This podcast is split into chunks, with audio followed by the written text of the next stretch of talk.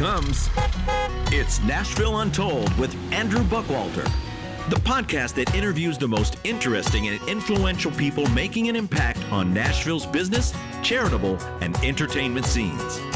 Joining us now from his roving camper studio, here's Andrew. Welcome to episode 13 of Nashville Untold, and thank you for tuning in. Today in The Rambler, I will be hosting Derek Young. What I say to people who ask for my opinion or advice in coaching, whether it's executive coaching or just getting a cup of coffee, is I just have always been an impact person, you know? Um, I haven't been a position person, I haven't been a title person because I feel like when I get face to face with God, He's not going to say, So, did you make VP? Right? Hey, did you get that lake home? You know what I'm saying? I feel like He's going to say, What did you do for me? Like me. Yes. Right? So so being able to just try to find that next way to positively impact people that's that's yep. that's been kind I of my path man. Derek considers himself a subject matter entrepreneur. He is full of wisdom and insight, and you will want to stay tuned for the entire interview. He states you don't really know why you had an experience until you are using the exposure of that experience. He dives into how he is using his experiences in his life to better those around him. Also, make sure to tune in for a song at the end by Melinda Edlin. Now, a word from the local nonprofit of the month. Hey, Andrew, how are you, buddy? I'm good. How about yourself? I'm good. I'm good. Living a dream. well, there you go.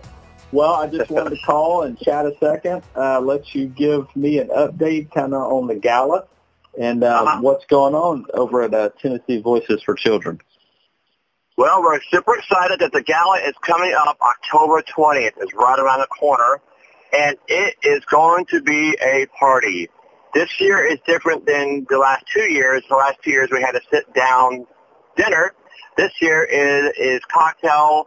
Um, it's still black tie, but we're having tabletops, food station, drink stations, VIP, and the fun thing about it is we're going to have live music throughout the entire evening, along with the VIP rooftop party afterwards. So will you be so singing? I am going to be dancing. nice, nice.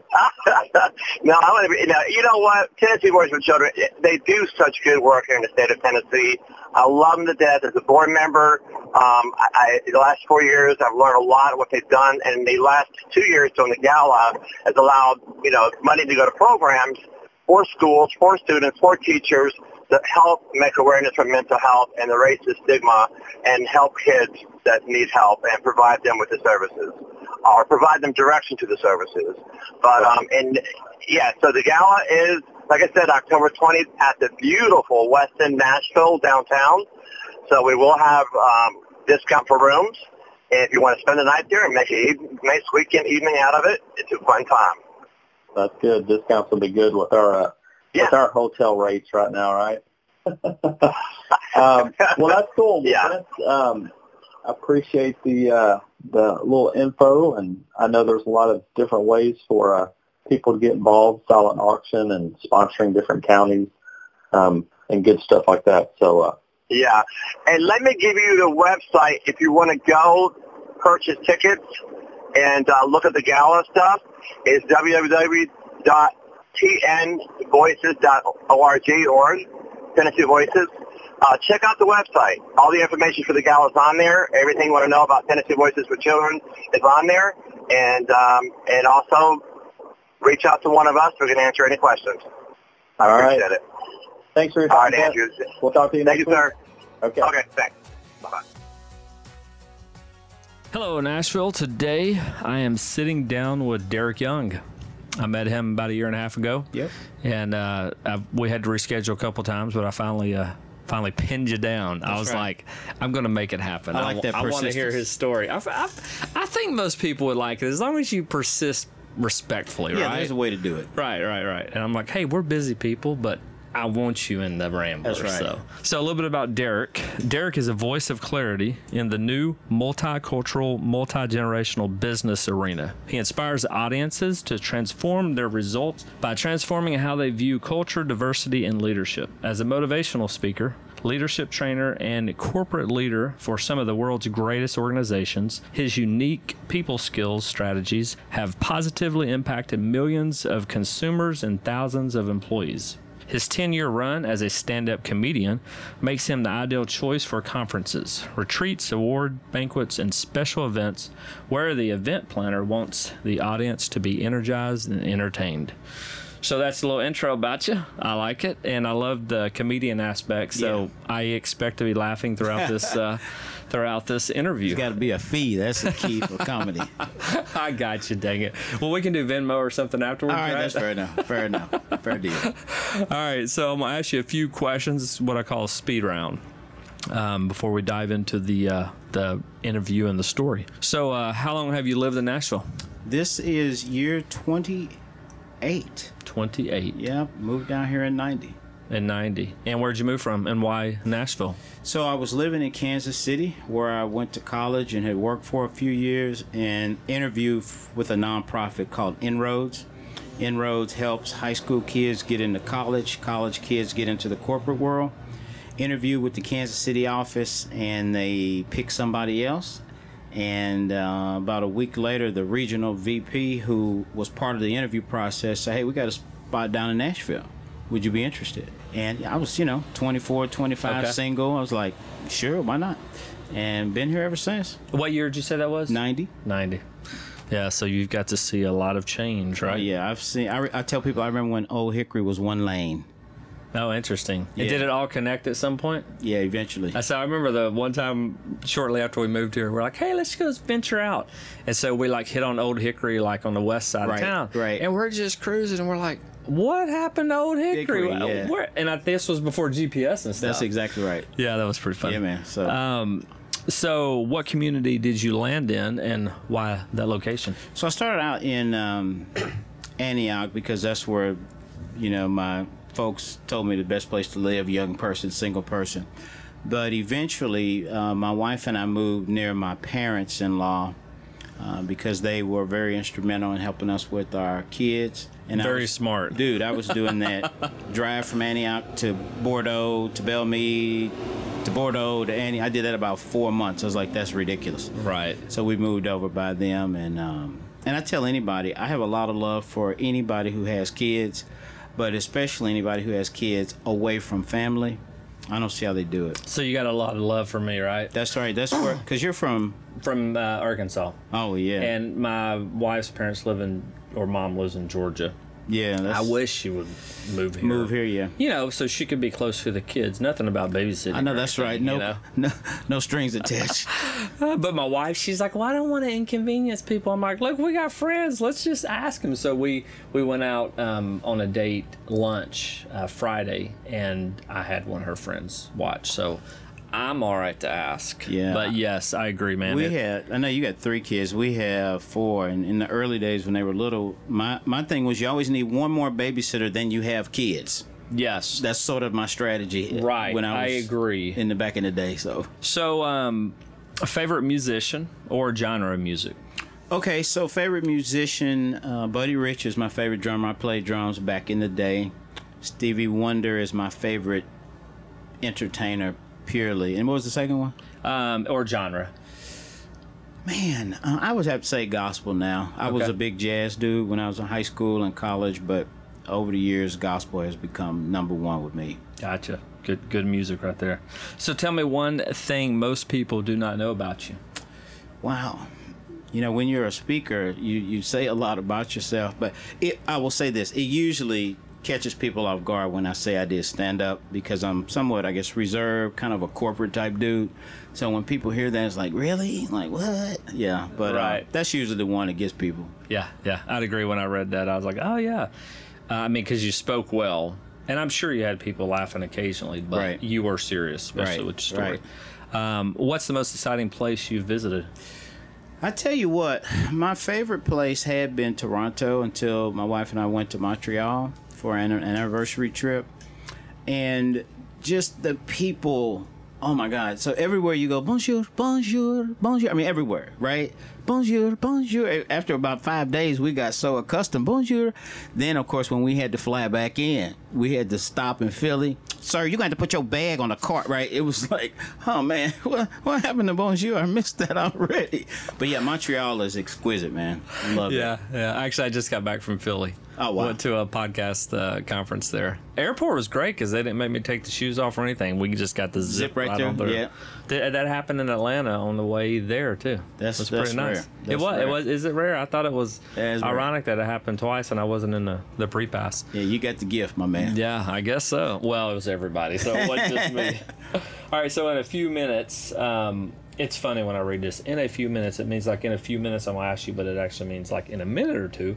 Give me an overview uh, about kind of what you got going on now um, before we dive into your story. Yep. So I am what I will call a subject matter entrepreneur. And what I mean by that is my wife and I, we took our subject matter expertise in organizational development, leadership development, and motivation, things we had been doing in our corporate careers for 20, 25 years almost, and really said, we really feel like we can impact more people uh, in a more deep and lasting way if we form our own enterprise, right? And then proactively reach out to clients. So now what I do is corporate culture consulting.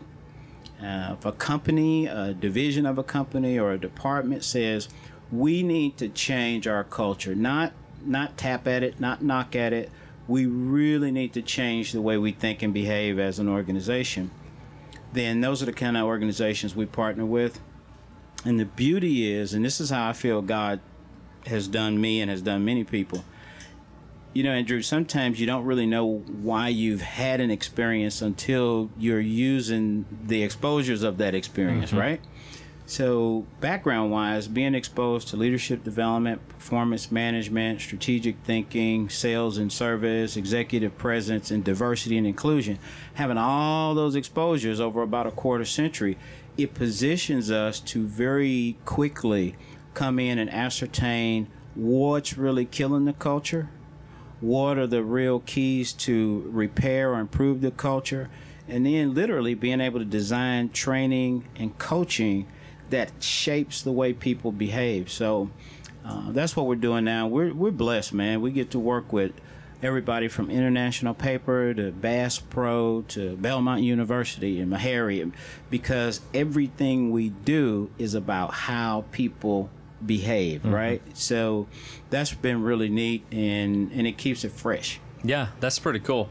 Um, because I, think back to my history and getting out of college and regretting not being serious and job and this and this, and then I look once I got in real estate and I'm like, man, there's so many of those elements plus right. all the people I met That's throughout right. that period that I'm like, man, this is a perfect fit. Yep. Yet I was always, I guess that was a good thing about never being content. That's good. You know, is that all right? We got to make a change, and I was willing to jump full force. I like that. It. And what So- I what I say to people who ask for my opinion or advice in coaching, whether it's executive coaching or just getting a cup of coffee, is I just have always been an impact person.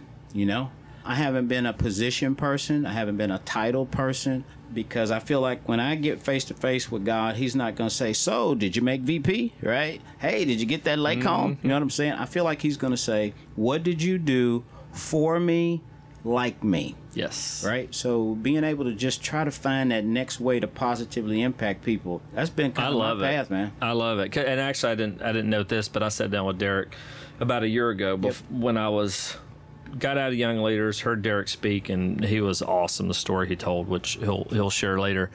Um, and then when I was looking at doing the podcast, different elements, you know, Derek was instantly had coffee with me. Actually, a lot quicker to get coffee with you then.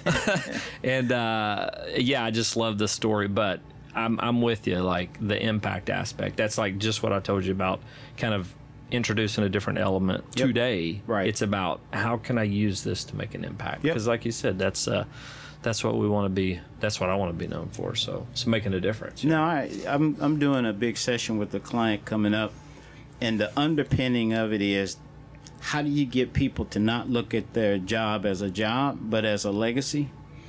In that, and I don't care what it is, and it, it might be easier to do that if you have something that's a little bit more exotic, or maybe you make a higher income. I get that, but you only live once, right? And then the only thing you control, the only thing you control, is your own attitude.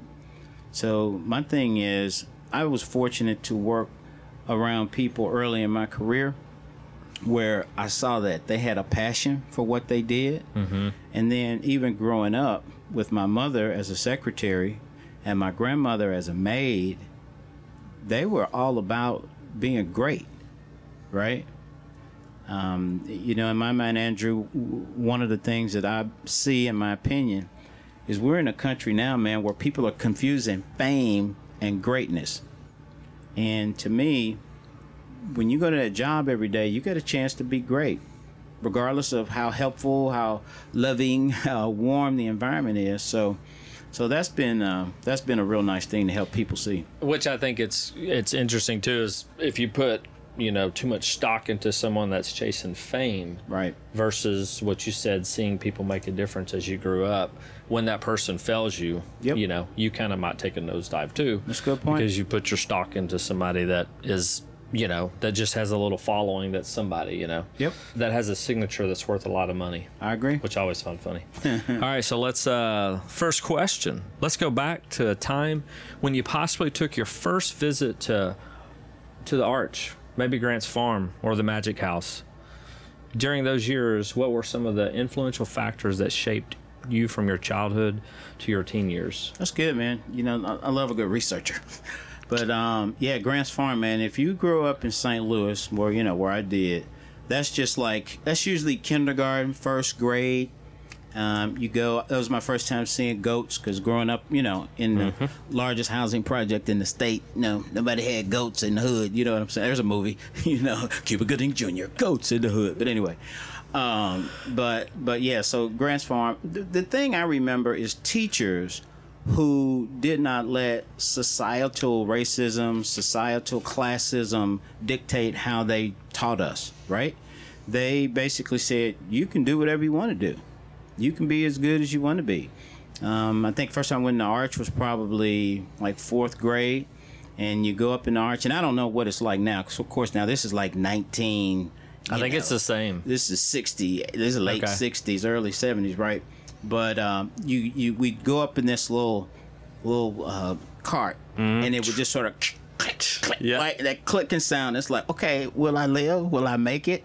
But to be young to see that arch from where i lived and then to be in it as a game changer man right? To really have a perspective of your city at that age, coming from where I came from, where it was a lot of lack of exposure, generally speaking, in my neighborhood. So the Archman is unforgettable because that's the first time I had sort of an aerial view of the city. And the biggest thing, like I said, for me was I had a teacher in both the um, sixth grade and eighth grade, Mary Lou Pearson, still my favorite teacher of all time and man she was she was hardcore and even when i speak to audiences now i'll ask them i do a lot of work on how to give hard feedback because it's such a weakness within people and i'll say when you think about your favorite teacher coach boss i bet you not you don't have one pushover in the group I bet you don't have one person who let you slide. I bet you don't have one person in the group who wasn't all about challenging you, right? So she was probably out of all my teachers the one who not only challenged me the most, but she's the one who told my mother that I should go to a college prep high school. And I was I was standing right there because my mother used to do parent teacher child night. My mom didn't believe in parent teacher night because my mom's deal was if he says something crazy, I want to see the look on the teacher's face, and if she says something crazy, I want to see the look on his face. And she told my mother, she said, Miss Young, Derek should really be going to a college prep high school. And she said, What's that?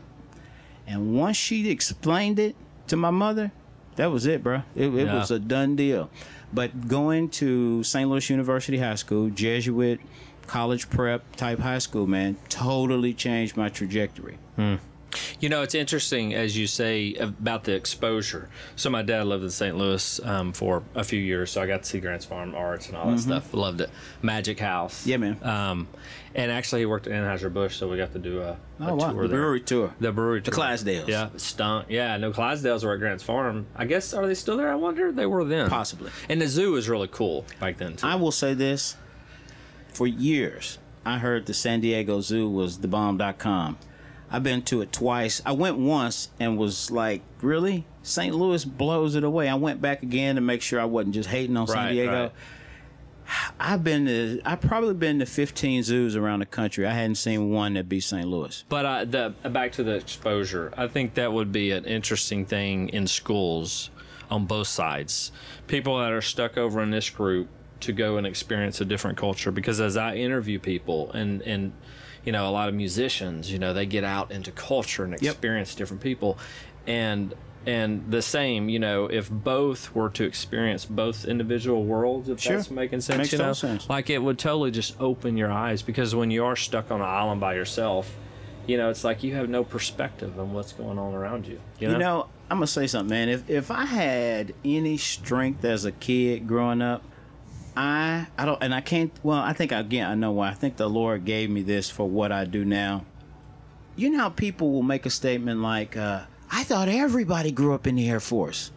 I thought everybody had two parents." Like what? Like what? What world are you living in? What? What newspaper, book, internet do you not have access to? Right. But I think your point is we can be so caught up in what our worldview is that we don't even we don't even recognize differences.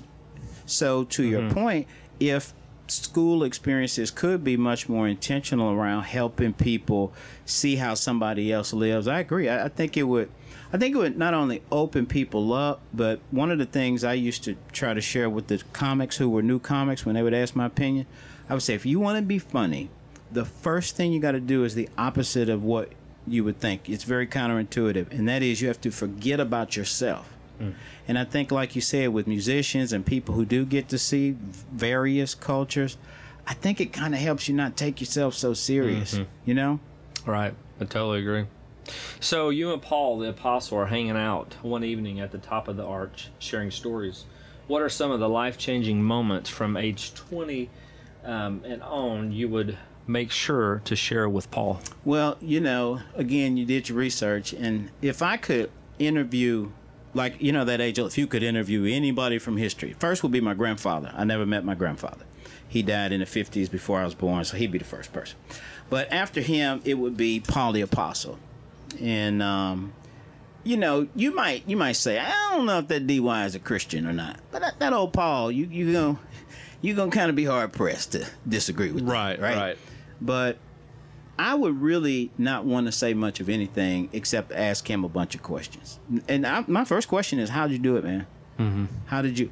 I, I mean, I know he wrote what he how he did it, but I want to. I would want to ask him, how did you pull on Christ so strongly to be the model that most of us look to? That would be my main thing. I, I really wouldn't have much to say, Right, at all. right. Um, just to say that thanks to learning about him, when I first became affiliated with just Christianity in general, because I didn't grow up that way, when I heard his story, I was like, wait a minute, wait a minute. So this dude was planning strategically and regularly to persecute, help to murder, help mm-hmm. to hunt down believers, and now he's that dude that most of us rely on for most of our New Testament learning.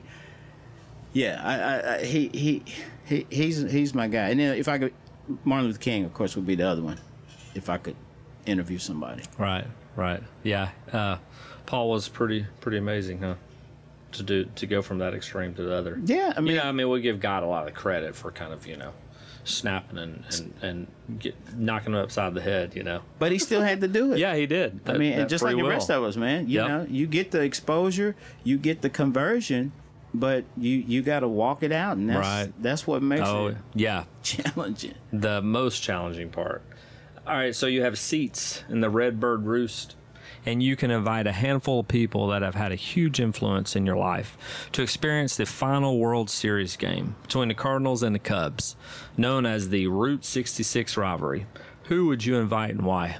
First of all, you need to let me know if you're going to talk about the Cubs in advance. That, that was problematic, what you just did right there.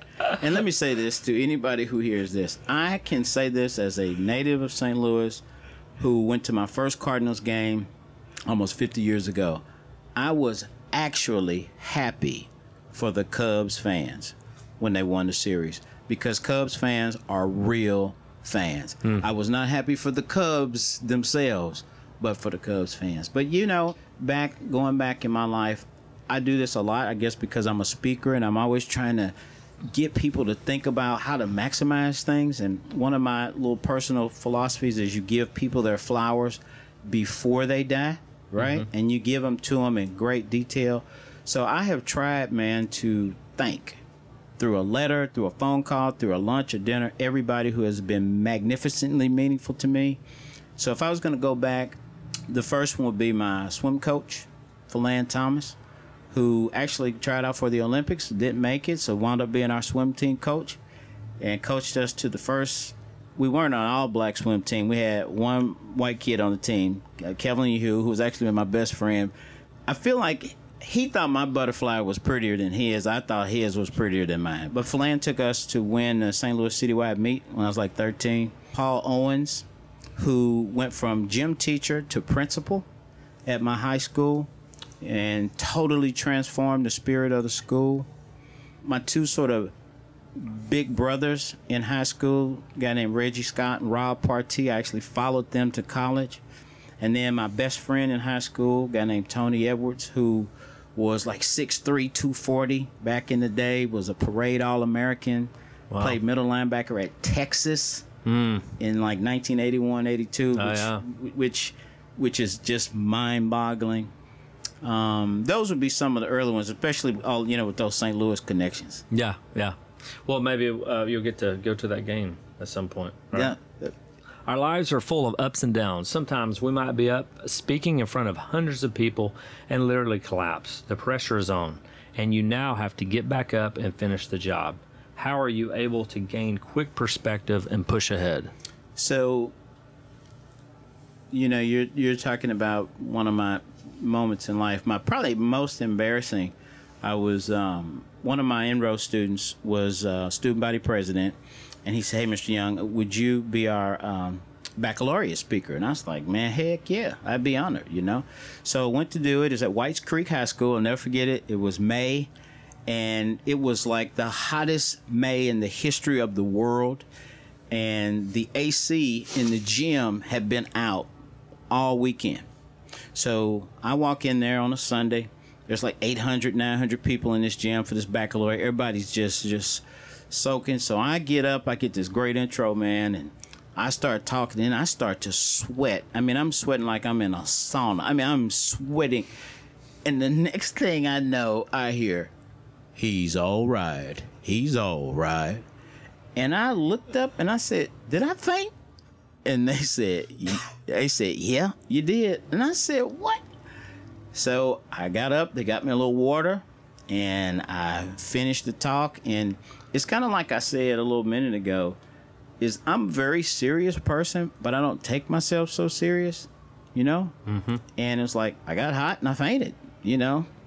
Oh well, you know. But I came here to do a talk, so I got up and um, did the talk. I fell off a stage a couple years ago. I had uh, was getting ready to. My goal was to to be down with the people, mm-hmm. right? So as I'm walking off the stage, I step on the top stair, and the stairs were not affixed to the stage. I flew off Oh gosh. landed on my back on the stairs and in the process the the motion of me coming off that stage was so strong I ruptured my patella tendon.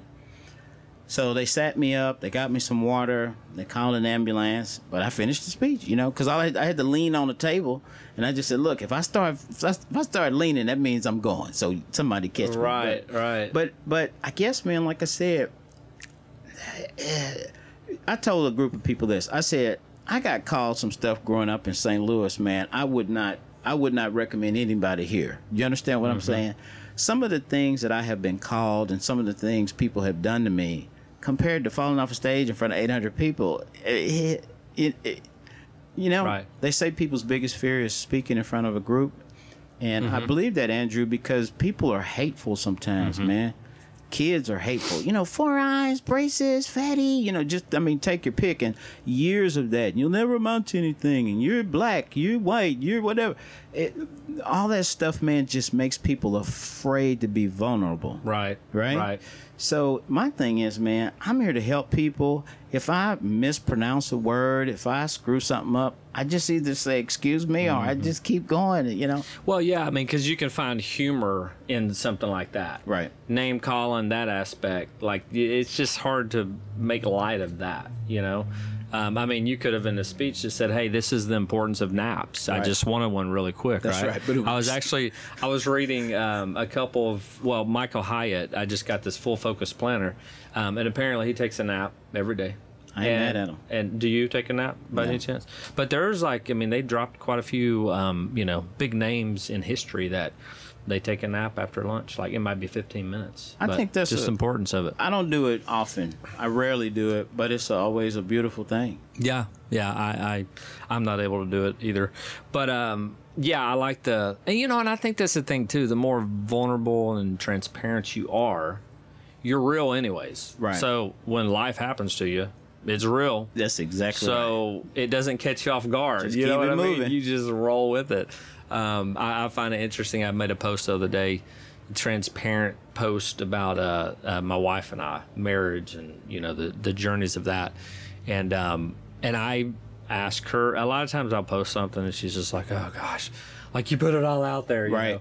But I had the respect this time to say, "Hey, what do you think?" You know, Right. and she actually thought on it, you know, because she's like, "That takes it a little bit deeper," you know. Yeah. Um, but man, the the response, and because that was my my thinking is like, hey, I'm not putting this out there to be like, because actually, if people read some of my posts, they'd be like. Dude, man, when are you gonna actually make the change? I mean, you talk about like Year three. this moment, you know, hilarious. and uh, but that's you know, it's like putting it out there, and that's what I was telling her. I was like, you never know how just something like this, erasing the stigma of marriage counseling, Right. You know, how somebody could be, you know, on on the cliff and be like, okay, well maybe we should, you know. Yeah. I mean, you No, never that's know. good. So I just I, I- I agree. I was in a coincidentally a, a, a marriage, a couples get together the other day, and somebody made what I thought was a very honest statement that as people, man, we it's the way I see it is sort of like we want to look up to people, but Mm-hmm. we don't want to feel like people are better than us, mm-hmm. right? And so seeing that somebody else has problems, it's like, whew, oh man, thank God. I thought we were the only ones, right? And I have just always felt that the the enemy, and I know a lot of people hear things like the enemy and the devil, and they don't believe in that, and that's cool. But I believe the enemy's greatest strategy is isolation. Mm-hmm. When he can get you alone in your thoughts, when he can get you where you're the only person experiencing this, right? Um, you know, I, I did not know Anthony Bourdain. I did not know Kate Spade. I, I, I didn't know them. I just knew them from the outside looking in. But I just wondered to what degree they isolated themselves and they just began to feel, man, I'm the only, you know, megastar, multimillionaire who, right? And if if maybe somebody could have gotten in there with them, so that notion of you know, hey, we, you know, we're all human beings. So the definition is people who screw up, people who don't have it all together, mm-hmm. people who got a lot of gaps. That's that's what we are. You know, all right, people will be talking, Andrew, and they'll say, "Well, you know, I'm not perfect." Well, why'd you tell me that? Because I already knew that. I mean, really? I mean, you, that's a wasted phrase. Right? Like, like I was really thinking you were. Oh, that's right. That's right. You, Yeah, yeah, right, right. Well, and I think you know, even as you say that, I think the importance as you rise to whatever level you're going, um, make sure you have that group of accountability people to that one you're really being honest and real with. Yep. So then when you get to the top, and you know people know where you're at and how you got there and your faults and falls and so you don't have a problem reaching out to them. You know, because if not, if you're kind of going there by yourself, you know, you're leaving them here, and then you're once you're up here, you just like are so embarrassed to reach out to people, of going, "Hey, look, I'm having these thoughts or whatever," you know. That's good. Um, yeah, you Tiger know? Woods, I think, in my opinion at least, is a good example of that because you know Tiger was like, okay, so I'm either the best or the second best person to do what I do ever. Just, just let that just soak in. Yeah, I mean, really, man, really, to think I'm possibly of all the people in history who have done this thing the best ever. Just what that would do to your Right. mindset and your ego. Well, I just remember when he went through all that stuff that was became very public.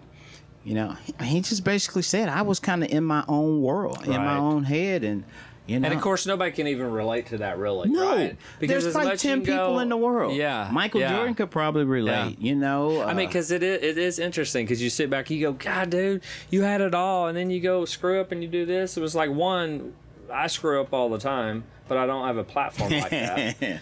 but but yeah, two to just go, man, you know, you you need a grace that you don't even understand in that scenario because That's right. You're yeah, I mean that is kind of interesting. To Just think. imagine, just Yeah. just seriously, man.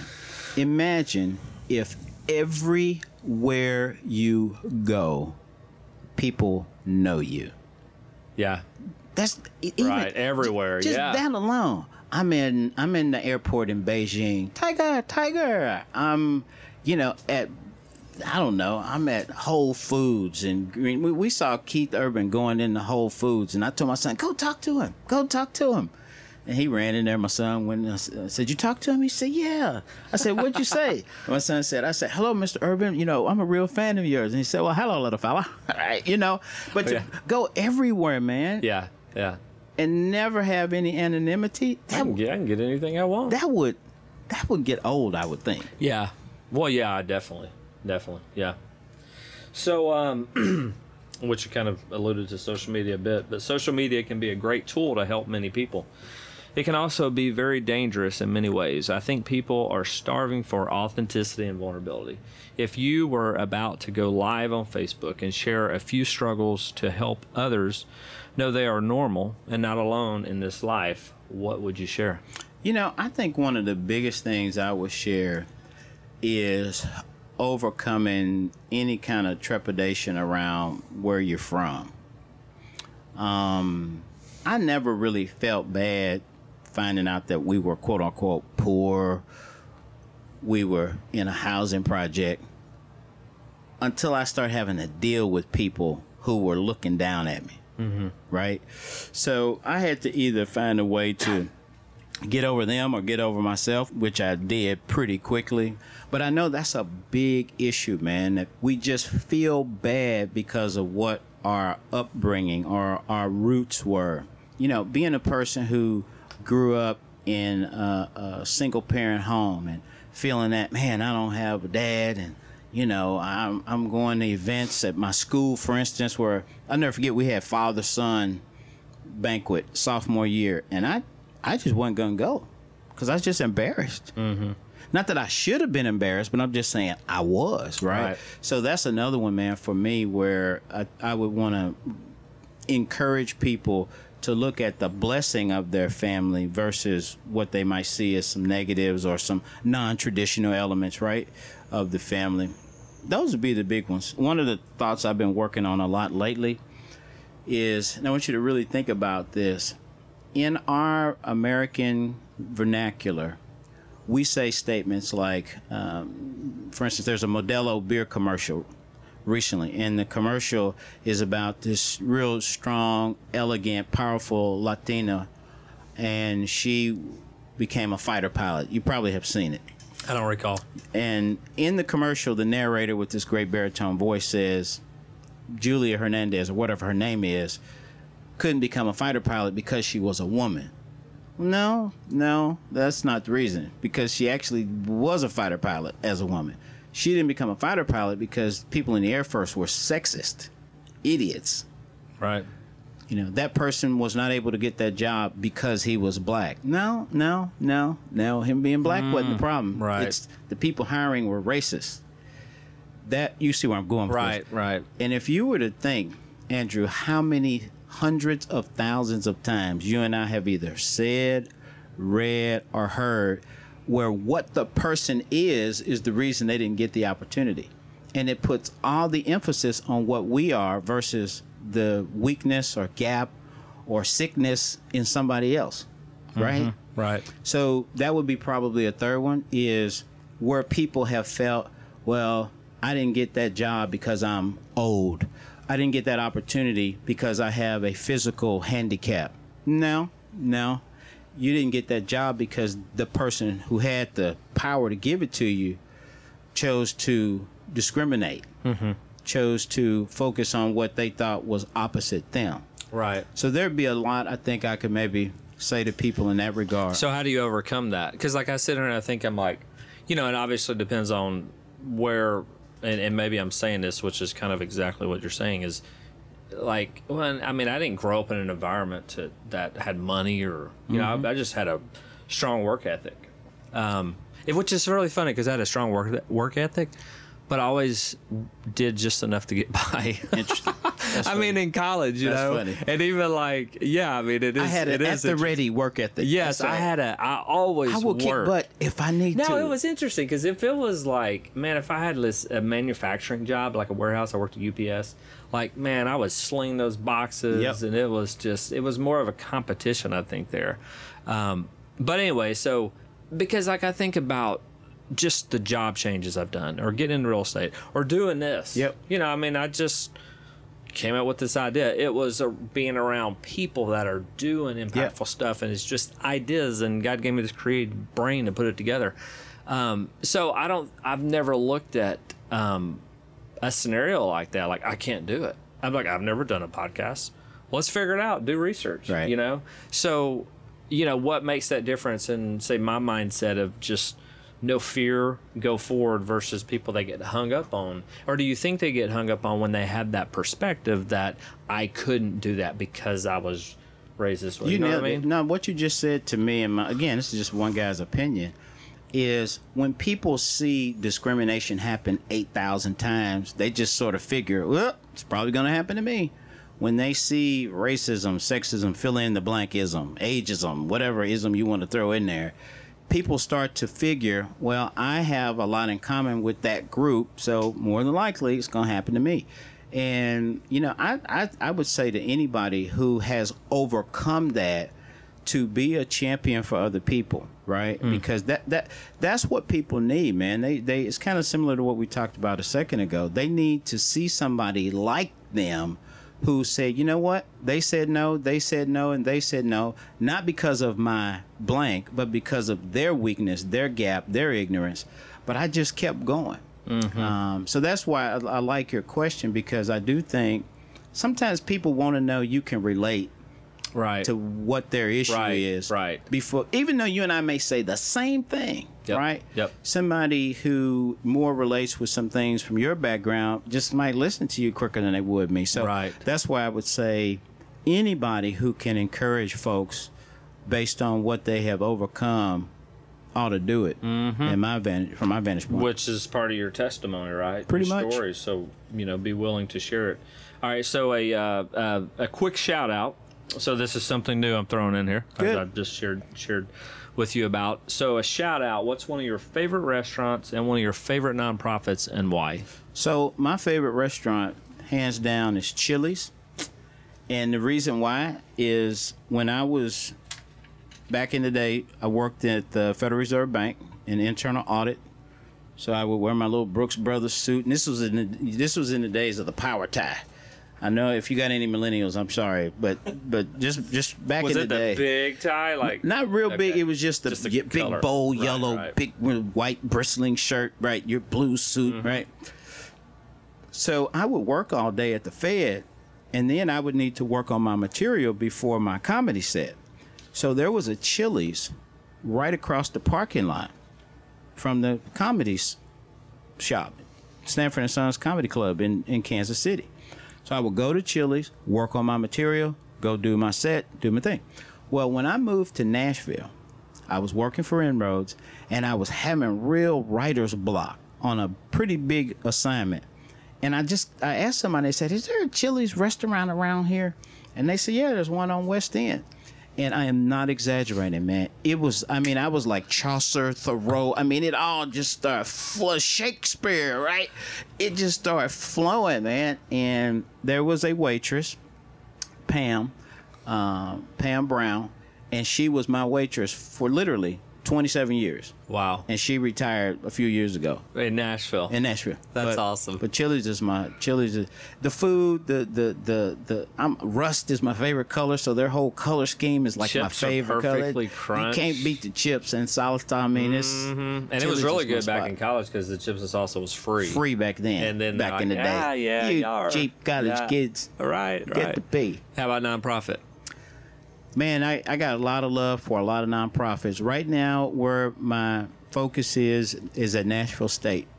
In my 28 years in town, I have always been a fan of Nashville State Community College because I've been able to kind of look behind the curtain and see the great work that they do.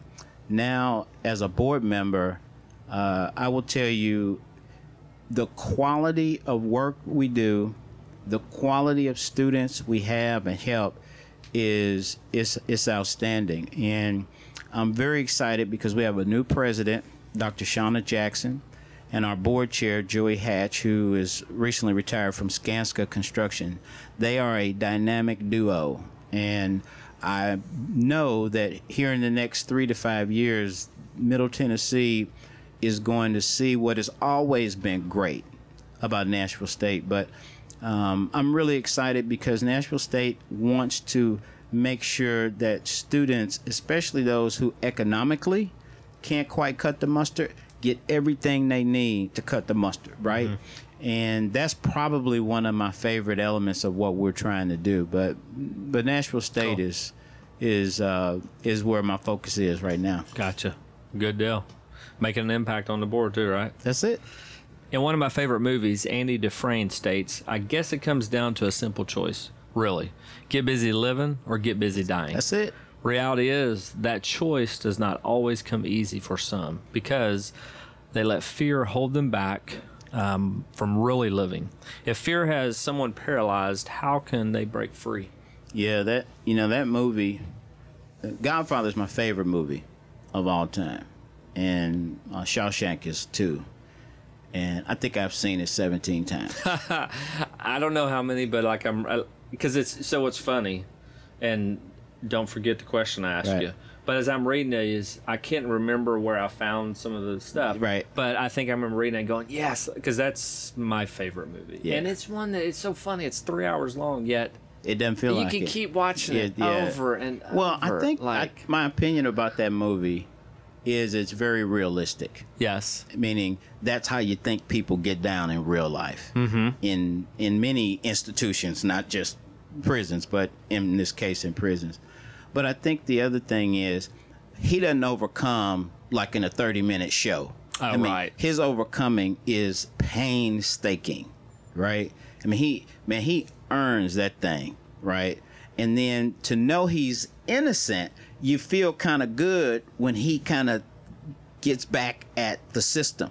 You don't Right. you don't feel as bad because you know he didn't deserve to be. Anyway, I could talk about that movie oh forever, yeah, man. and then Morgan Freeman. I loved how, you know, it's like it's like, oh, all right, cool, great, he escaped, it's over. Nope, Nope. It's nope. That's that right. was the great That's thing right. is that it just kept going That's on exactly and on right. to like the perfect best finish. yeah, the And build-up is awesome. On top of he, you know, they they are in the beach connected together again Right. with their friendship, but yet the warden and all of them went down and yeah, it's, it's it's awesome. I mean, if you like revenge movies, Yeah. it, it, has that variable as well. so, But yeah, man. to overcome fear. you know, everybody's got different fears for different reasons. And the the couple things I would say is one I think, Andrew, all of us desire people we can trust with our fears, our gaps, our limitations. And if I say this to Andrew, is he gonna still be cool with me? Hmm. Or is he gonna look down his nose or he's he gonna stop returning my phone calls? So the first thing I would say is where you discern and I'm really serious about discern mm-hmm. that somebody will be a trusted friend when you talk about your fear. I just think that's step one is really getting yourself connected with somebody or some people that you can at least talk about it, right? You know, the Bible talks about that God has not given us a spirit of fear. So if you are feeling fear, that's not something God wants for you. You, you, you know, that's not a good mm-hmm. thing. Right. So, secondly, it's almost like know that fear is not something that you and I should be even experiencing if possible, right? And then I, I'm, I don't know, man. I'm just big on who's done it before, who walked through child abuse mm-hmm. and has come out on the other side, who's walked through losing a spouse, who's walked through thinking that cancer might take them out. Because again, like we said earlier, I just feel like somebody who's walked through something similar to you Right.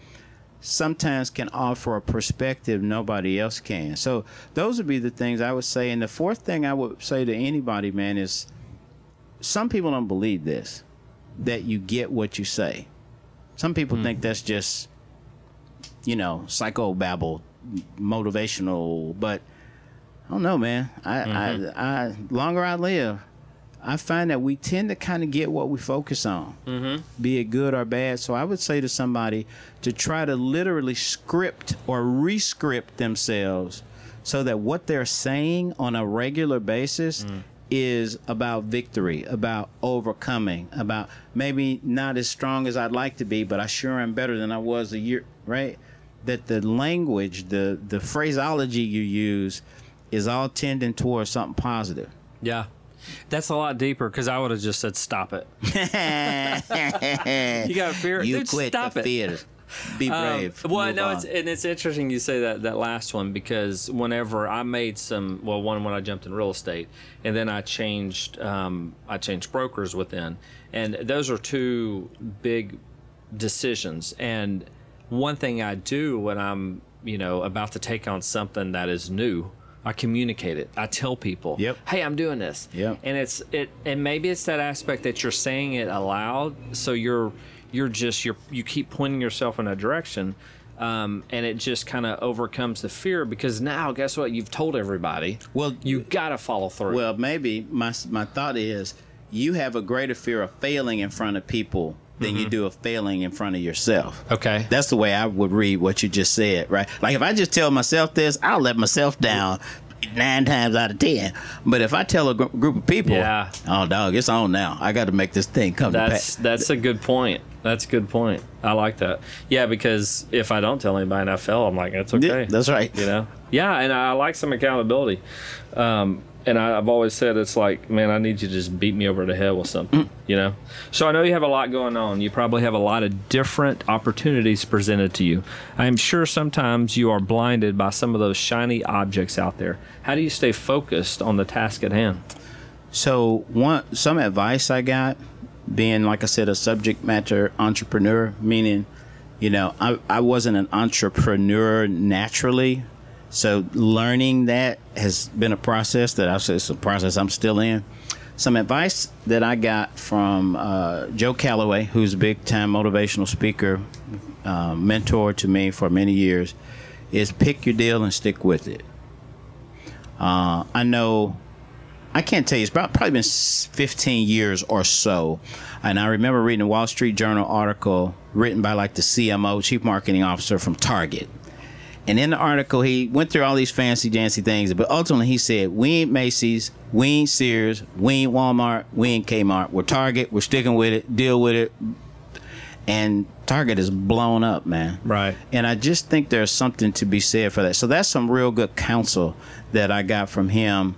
And then we were, when we started our business, in the Nashville Business Incubation Center, mm-hmm. which I would recommend to anyone who wants to start a business. NBIC. And the director, Angela Jones, she kept challenging us to not do something mm. different. Because when you need income, I mean, it's like, hey, you, what you need your car washed? Did you, did you say you need your car washed? Yeah. What? What? You need those mats vacuumed? You know, when you're looking for income, man, you you'll just do what you got to do, which is a good thing. But what she and what NBIC helped us understand is the more you do different things, nobody will know what you do. Right. So we just had some, and then we tried a couple of things that are not our bailiwick, but we thought it might be a good business opportunity. And we just didn't thrive, man. The mm-hmm. time it took us to figure out all the fine point nuances, we could have done 10 more projects and what were good. You know what I mean? Right, So right. actually having an experience at kind of failing at something that wasn't our bailiwick, that I wish I'd had that earlier, but I'm glad I had it. Yeah, yeah. I think it's all kind of that that balance, you know, um, because it's like it being in mastermind groups for the last three years. You get you can you know you open yourself up to opinions, advice, and you get so many, and then eventually you just got to pull back and like, all right, is that nope, nope, nope.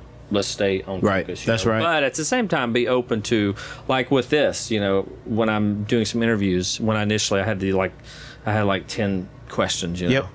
And I was like, no, that's how I'm gonna do it. I'm like, but that's gonna get boring, Right. You know. So now I'm like, all right, let's let's kind of, because I was thinking, I'm like, if you're trying to get somebody's story, there's got to be some similarities in the questions you ask. Yep.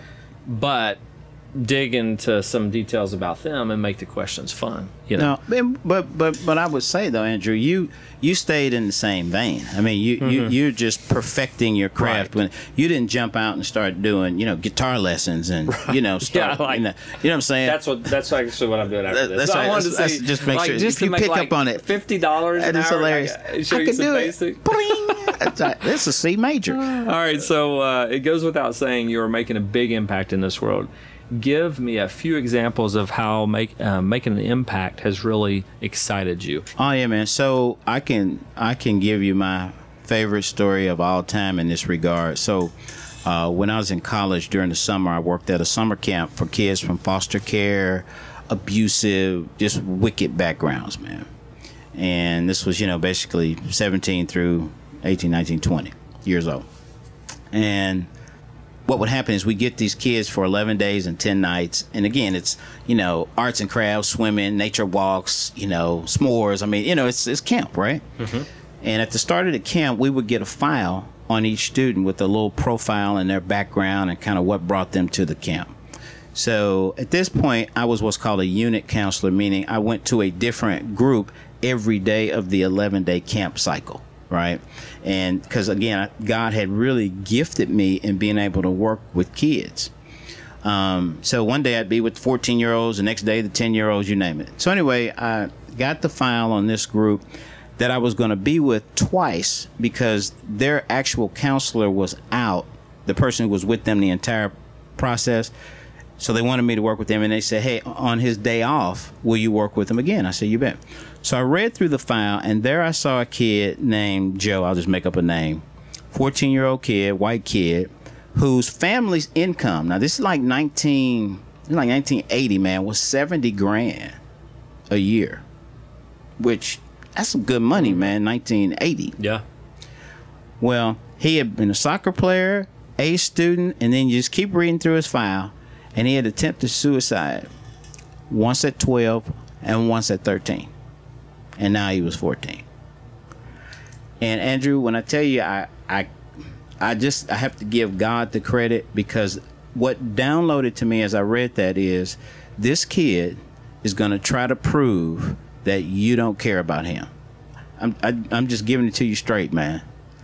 And your job is going to have to be no matter what this kid says or does, you got to be unmovable and slowly inch into him to demonstrate that I care about you, not about, right? Mm-hmm. So, sure enough, first day, you know, it's like 12, 14 year old boys at camp, you know, trying to do one upsmanship, you know, alpha male. And man, he just starts going off. I don't want to be at this blanket camp. I don't want you as my you black. blah, blah." He's going off on me. I'm talking about raw. And no matter what he said, man, it would be like, you know what? That's the same way I felt first time I went to camp. And you're how old I'm time? probably 18. Okay. You know. Yeah. Um, and again, he, I mean, he just bringing it. Nobody wants to do this stupid stuff. You know, I, man, I assault people. I, and he, he just would hit me with all this stuff. And I would say, now, when you assaulted that person, did you do that like in the morning or at night? No matter what he said, man, I just came back with just, and by the end of the first day, he had totally shut that down. Well, when I would see him around the camp, on day two, day three, day four, I'd always pull up next to him and say, "Man, are you over here hurting people today?" I would just make a joke about the stuff he had given me. He was like, "No, not at all. Yes, you are. Just but." Well, by the time I got to his group again, I could not move, and that kid. Now, I mean, if I took a step there, he mm-hmm. was. So Yeah. now it's the end of camp. It's the last day of camp, and this was kind of a it's you know bittersweet day because you've really helped these kids. You've gotten to know them. Everybody's getting back on their bus to go back where they came from. So I'm going from bus to bus, saying goodbye. Have a great rest of the summer. And I get on this bus, man. And now it's a it's a 14 year old boy, okay. And man, that kid ran down the center of that bus and jumped up mm. And whispered in my ear. He said, "You're the first person to make me feel good about myself." Wow. I really hadn't topped that one yet, man. To be Yeah. honest with you. That's I mean, awesome. Wow. And at 18. uh, Yeah. I mean, so how did that shift your how did that shift your thinking at that? I mean, did it just to see how God can use you and impact others at such an early age, you know? Yeah, I mean, cuz you're still doing it now, right? Yeah, I, I just, I mean, I'm just being honest, man. That's just how kind of I've always been. Hmm. Like, I, mean, I don't even have any hobbies, man. Like, you know, people fly fish and people bowl. I mean, I Right. just speak, coach, train, consult, mentor, because that's all I really care about, man, is helping somebody else be great. And and you know, I ain't perfect, boom, boom, psst, Right. you know. I thought you were. That's Craig. right. Oh, doggone it. I was going to ask you, how are you so perfect? But I'll scratch that question. That's right. You could leave that one off the list. All right, so um, let's hit on the importance of networking and how you never know how a previous relationship will make a huge impact in a current situation. Share the story you shared with the Young Leaders group, if you don't mind. Which one? The um. About the uh, March of Dimes? Oh wow, bro. Um, so, in my opinion, life is all about relationships. And my wife and I had had um, three children, all born very healthy, and we realized that we were going to have a fourth one, fourth child. And even the way it was kind of brought up, it was it was a little. We could we could sense something was different even when my wife said, "Hey, I'm pregnant," right? So uh, I tried to go to every doctor's appointment for all four pregnancies. I didn't go to all of them, but I went to great like 85 percent of them because I just wanted to be a part of that. And we had a doctor's visit, and our doctor said, uh, "Derek, um, Allison, uh, I'm looking at your scores here. You are high risk for Down syndrome." And he said, I know you all, and I know kind of what you stand for, so I know you're going to probably move forward. He said, but we have these options to sort of get an idea. And we said, we'll do everything up to amniocentesis. So we did two or three tests. Nothing revealed Down syndrome, but nothing was, you know, for sure. So he basically said, here's your due date.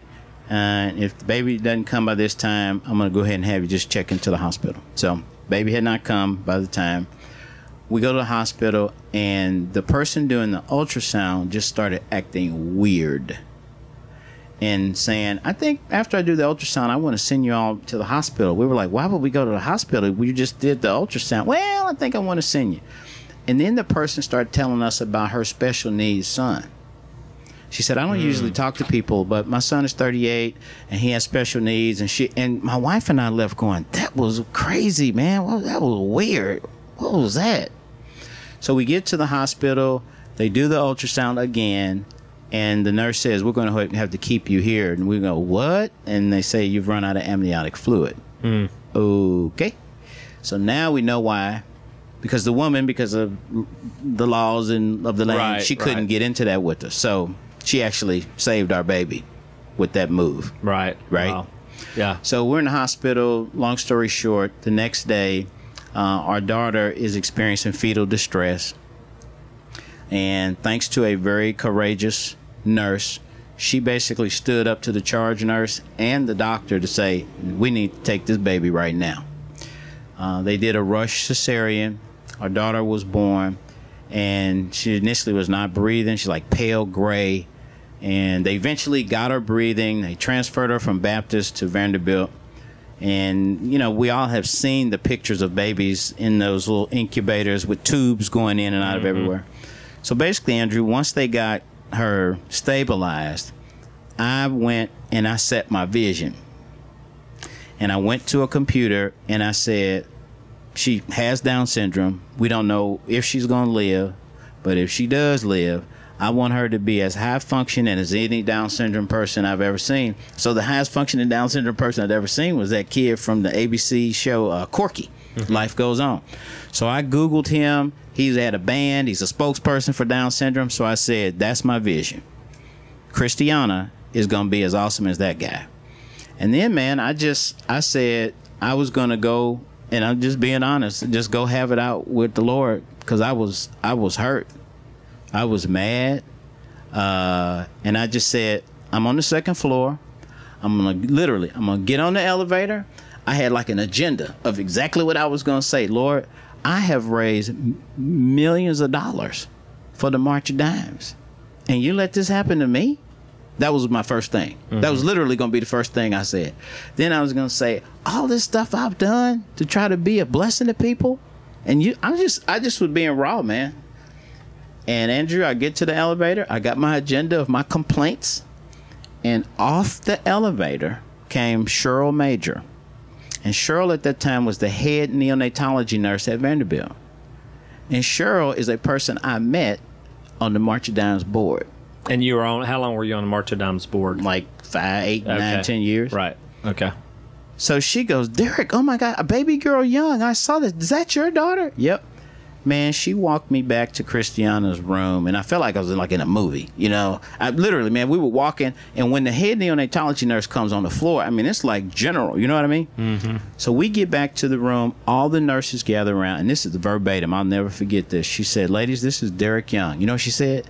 This man has raised millions of dollars for the March of Dimes. You need to do everything in your power to help him. If you can't help him, you call me on my cell phone, you call me in my office, you call me at my house. So now I'm feeling bad, right? And Christiana basically overcomes her condition, which was persistent pulmonary hypertension, which is what it was called. The doctor said it'd probably take a month, and she overcame it in four days. She was breathing on her own, totally, and then she had to do several procedures. Well, once we got the Costas Clear call, I was in her room and I was overhearing her doctor talk to some of the young docs on their rounds. And uh, again, I'll never forget it. And he goes, This is um, baby girl Christiana Young. He said she presented with persistent pulmonary hypertension. She also has Down syndrome. We did the 40 assessments to see, and he starts going through all this stuff. He's now he's ta- he, and he didn't know I'm listening, man. I'm just in the room. And he says to them, he says, the key ingredient in saving her life was surfactant therapy. Well, surfactant therapy, Andrew, was discovered through March of Dimes mm. funded research. Yeah. So I lost it. Right. And they're looking at me like, what's wrong with him? So, you know, that very complaint Right. I was going to give God was the thing that saved my daughter's life, man. Which is so. Which uh, uh, sometimes you say, "Oh, that's so so funny." No, ironic is actually as you said that last part, I had forgotten about that. You Yeah. know, because I mean, that's just awesome in how just one making an impact and loving others, respecting others. You know, because all that ties into those relationships. That's right. I mean, if you're not doing that, that relationship, she would have been like, "I don't know who you I are," don't know him, you know? just another patient. yeah in and- the building. and then so not only did that relationship have a key part and make you a priority but then the fact that you know you help never knowing of what you gave your time and money towards march of dimes and how that you know saved your daughter so yeah, that's I- pretty awesome One of the things I love about Nashville, and I've been blessed, man. I got a chance to work for Cal Turner at Dollar General, and I got a chance to sit on a board, the symphony board, with Martha Ingram, and have done a lot of work with HCA over the years, which is the Frist family. One of my favorite things about Nashville is the wealthiest people in this town are the most giving people.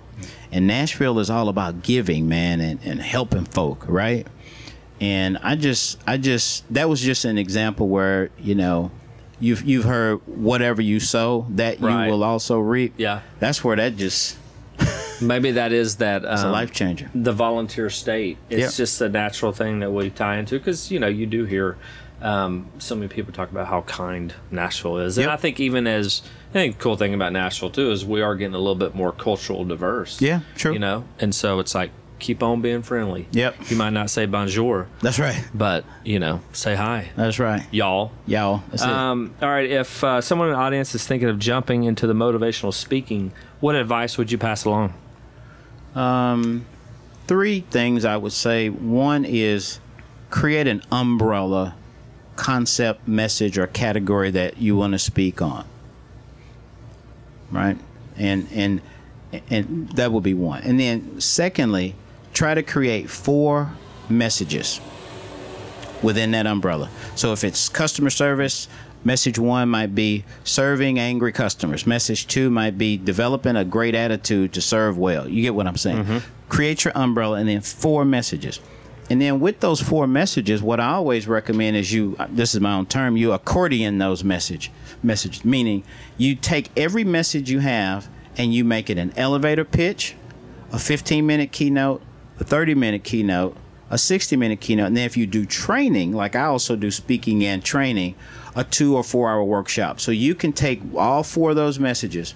Mm-hmm. And then thirdly, you got to let everybody know that knows you know that you are a speaker. Hmm. Because people get to know you for what they've known you for, right? Right, So if right. you were a real estate guy, Right. you, what you're speaking, Andrew? What? Yeah. So you got to let everybody Yeah, know. yeah, yeah. And then the fourth thing I would say, and this is Joe Calloway's advice to me, something like twenty something years ago: speak at everything. And you may Mm-hmm. you may have to do a lot of free stuff before you can do fee stuff, but nothing beats stage time. It's kind of like they were saying with the preseason with football, basketball. You could you could practice by yourself and do pretty well when you Mm-hmm. get amongst other people. Baseball, tennis, but football, you got to play football, Right. right? And I think speaking is very much like that. Yeah, I like that. We have a guy in our mastermind group, and he's, you know, we had a retreat, and he's all about speaking, and you can tell there's still some fear in there. But I, I'm gonna have to definitely say, hey, listen to this because I like that. I like the accordion aspect of it. You know, with all these years of experience and knowledge, if you can go back to your 20 year old self, what are a few words of wisdom you would pass along in regards to parenting, marriage, or business? At me at 20, I would have given my life to Christ much earlier because I was just out there kicking it and hanging like a lot of people do, and that'd be the that'd be first and foremost. Uh, secondly, I would say be as solid as the person you want to marry. I think I did that, but I think most people, in my opinion, at least in my view, they're looking for some great person, but do they challenge themselves to be as great as they want the other person to be? So I would I would have been more on that tip, big time. As far as business goes, I would say start a business early. Having your own business, to me, it's one of the most American things a person can do is having their own business. And regardless of how big or small it is, it's yours. Mm-hmm. And it's where your passion gets to come alive in the way you decide versus at your job. See, your boss and your leadership sometimes sometimes they have more say so on how you're going to execute on your passion. But when it's your thing, mm-hmm. it's on you, right? Um, and the other thing I would say is, as a kid who grew up without a dad, I was not accustomed to seeking mentoring. And um, my wife, er, early in our marriage, she was she was saying that she maybe saw me as a little arrogant and things like that. And I was really hurt by that because I was like, I'm, I don't think I'm. What I was was I was scared. I didn't have a real. I want you to think about this, Andrew. Mm-hmm. I didn't have a real sit down, one on one, man to man conversation that I reached out for until I was 28. Wow. So those would be the things I'd do. Yeah. I like that. Definitely the the mentoring and the coaching. Like I think within because we've always gone since we've lived in Nashville, Two Rivers, Yep. now the fellowship. But and we always had a men's group. Yep. So you know you kind of dug at some realness, Yep. you know, to some degree. Um, but yeah, I think I, I think because I was always seeking that male like camaraderie. Sure. Because my dad really wasn't. You know, he was in the pitcher summers. Right. And uh, he was half there. You know. Um, but yeah, so like I think I always kind of. I had that connecting part, I hear you. but then it was, you know, diving into these mastermind groups and and even even being in it, seeing how, man, if you just in that moment are like, all right, I'm gonna be real, I'm gonna lay this out there, Yep. and then you realize there's like seven, other guys That's doing. right. Yo, dude. Yeah, that was me like- two years ago. That's, Yeah, that's where I am right now. it- I know, isn't it? Yeah. Cra- like it's just it's crazy. All right, so from the great words of Paul the apostle in Timothy in 2 Timothy 4 7, I have fought the good fight, I have finished the race, I have kept the faith. When your journey's over, what legacy are you hoping to leave? Man, I've been saying this a long time. It's it's simple and it's deep, I guess. But I told my kids when I'm gone, and I've already decided me and my wife are gonna go out like James Garner and Ellen Bernstein in the Notebook. That that's already we're gonna be 117 years old. Yeah, That's But- awesome. Yeah, dog. But he knew God. He was a great husband. He was a great father, and everybody that met him is better for it. Hmm. That's it. That's it. And you gotta you kind of gotta love people in order for that all to kind of to line up. right? Kinda. right just a little bit well that's cool derek well man i appreciate you taking the time to uh, hang out with me in the Well, rambler Well, let me tell you something, Andrew. You are you are outstanding, man. appreciate it The level of preparation, the thoughtfulness, and the structure of the questions, the sincerity of your approach, the willingness to let the person really answer the question. You're awesome, dude. Appreciate and I it wish you the best, man. appreciate it appreciate it so tell the audience where they can find you Best way to find me is my website, www.derekyoungspeaks.com. D E R E K youngspeaks.com. And again, keynotes and consultings for organizations that want to change their culture. yeah i love that i'd love to see i always thought it'd be cool to be i, I wanted to do like management consultant Yep. where i'd go into a warehouse and kind of look at everything and then get it more efficient Yep. and you know it's it's interesting to see the cultural part of That's like- right.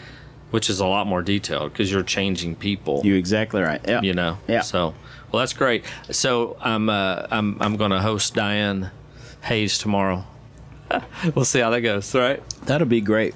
All right. Thanks, Derek. All right, buddy. That was such a fun and insightful interview with Derek. I am sure you will agree.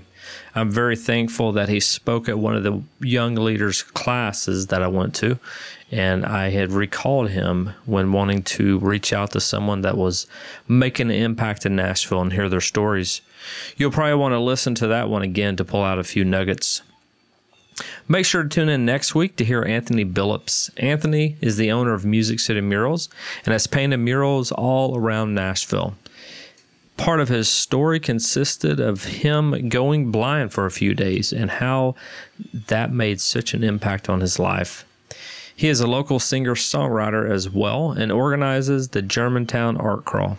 He shares about how great his little brother is and how his brother's special needs have made such an impact on people's lives. Thanks again for tuning in to Nashville Untold.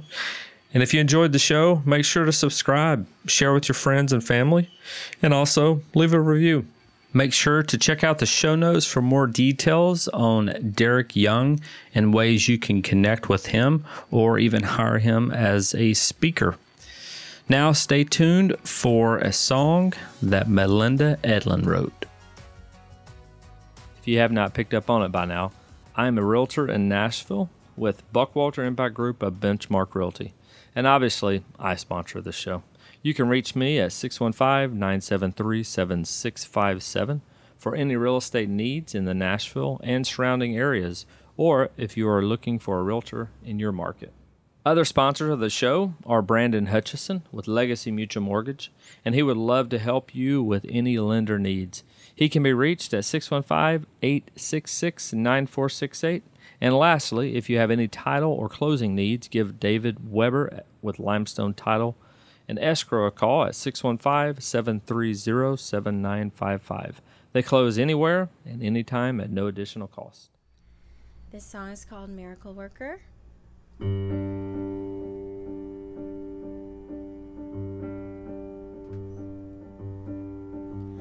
Met someone and I thought that we had a chance.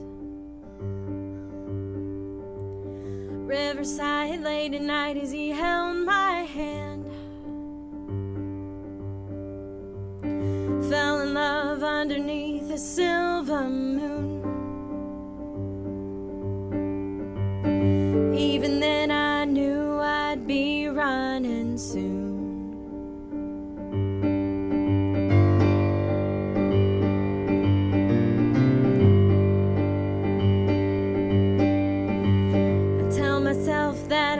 I'm out on the pain. Better off if nobody knows my name. Freedom rings even though it's a heavy price. Sometimes I'd rather pay than look my demons straight in the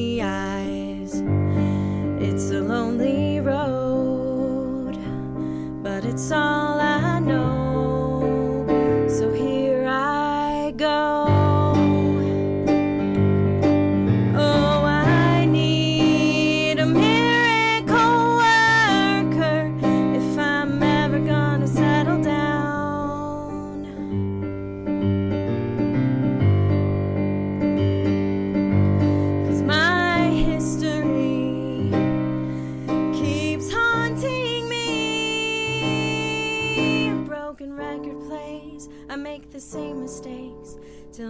next one finds